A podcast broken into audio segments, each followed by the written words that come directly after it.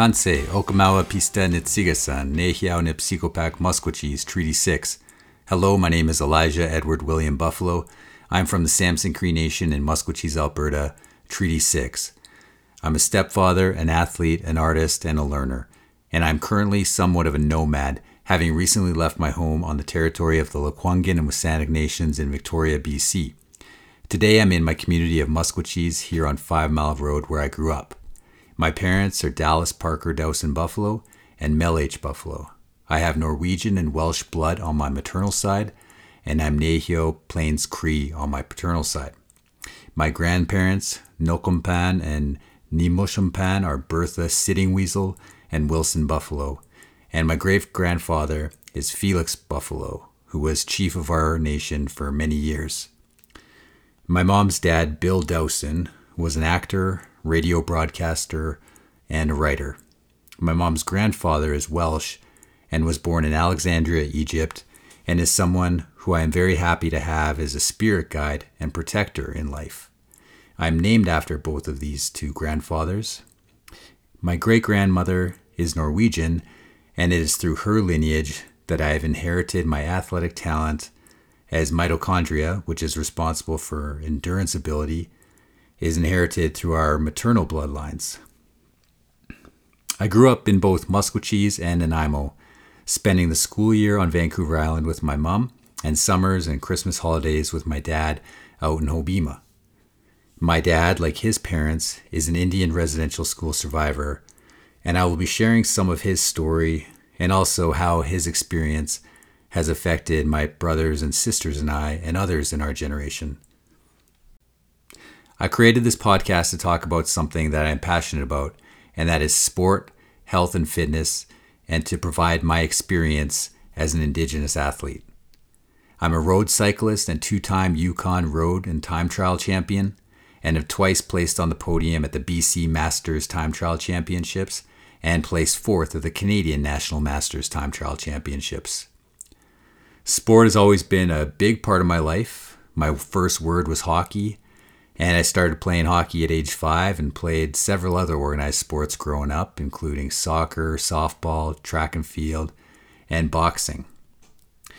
This project is also my response to the issue of systemic racism that has been a hot topic in the Western and settler society. And through my own process of thinking of racism, I thought back to the first instances that I experienced, and those were through sport. From the first time that I went to hockey tryouts at age five to present day, I have experienced racism and marginalization in sport. This racism caused me to walk away from sports at age 17, and I didn't return until I was gifted a bike six years later. With creating the space, I wanted to talk about these barriers that exist for Indigenous athletes and to highlight this as the country is claiming to be committed to reconciliation and to make up for the so called dark chapters of history. But as I reflected on it, my thoughts developed to wanting to create space to talk with athletes, knowledge keepers, and scientists in both Western and Indigenous science to discuss the importance of sports and games in Indigenous cultures and how tied to the land and to ourselves they are. There will be opportunities to address systemic racism and discrimination Indigenous athletes face but there will also be chances to discuss how empowering sports and games are in the decolonization and reclaiming of our identities. Sport is an inherent part of Indigenous culture and it is woven into the entire educative process that is built on and with the lands we come from. It is found in the functional aspects of acquiring foods, medicine, water, and through communication. Many survival skills were learned through sport, and the personal development and learning process that was intrinsic to athlete development benefited the athlete and the community in many ways. Games and races were often held in ceremony to mark, record, and honor time and place and our experiences with the universe, and this transmission of history and information and developing ways of knowing put sport as an incredible resource for Indigenous peoples. Talking with others about sports stories and the remembering of the personal achievement and success found through sporting results puts a unique context into our, our relationships with the land, time, and place that these events took place. As an artist as well, I want to discuss the creative and artistic aspects of sport and how creativity and art is expressed through sport and how athleticism is expressed through art, such as the strength and muscular development that is required to live as a carver. This focus on areas of knowledge and intelligence outside the Western standards show how differing methods of coaching, teaching, and development can create success in athletes and learners across more diverse sections of our communities. Western culture often talks about how sport is 10% physical and 90% mental, but in indigenous sports, there is a more balanced approach that considers the mind, body, spirit, and also puts a lot of stock into intuition. And I hope to investigate and confront the Western notions of time, especially as I'm an athlete completely governed by performance against the clock as a time trialist, and how I struggle with trying to participate and understand the universe in a non-linear way, and at the same time having such a close relationship with the watch. I will also be discussing the research I am doing in metabolic health that is focused on the health crisis our communities have been in for generations due to colonization and the separation of our relationship with foods from the lands. Type 2 diabetes, obesity, and all of the other major diseases in our communities stem from the nexus of metabolic health that goes beyond the calorie in, calorie out model that is tied to the disruption of homeostasis and hypercortisolemia that is common in indigenous peoples living with the trauma of colonization and the intergenerational effects of residential school.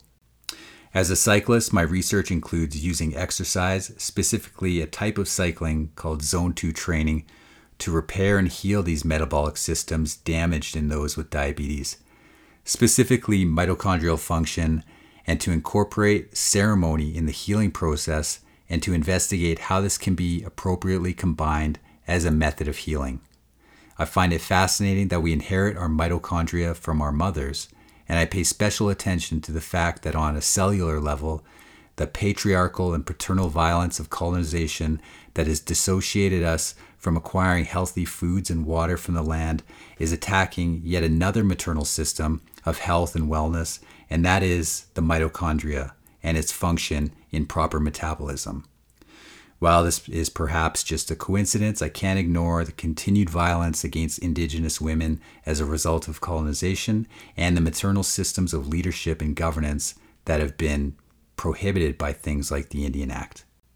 This podcast is also my journey into medicine and healthcare as I am on the path to medical school, returning to post secondary education in the last couple of years and learning about Western science as it relates to health, medicine, and sports performance and I would like to acknowledge the connection that sport has with leadership and the development and integration of knowledge and the teachings that sport in our cultures provides as a foundation for leadership. This past week, I received my Indian name in ceremony after many years of needing this to be a part of my identity. My name is Okamau Apista, and it means the one who sits like a king. I entered ceremony with the intention of receiving a name that would give me guidance, protection, and strength, and I was told that my name carries a lot of responsibility, and I hope to honor it and to develop into a leader within my community. Hi, hi for joining me on this journey, and I look forward to sharing these conversations with you. Exe.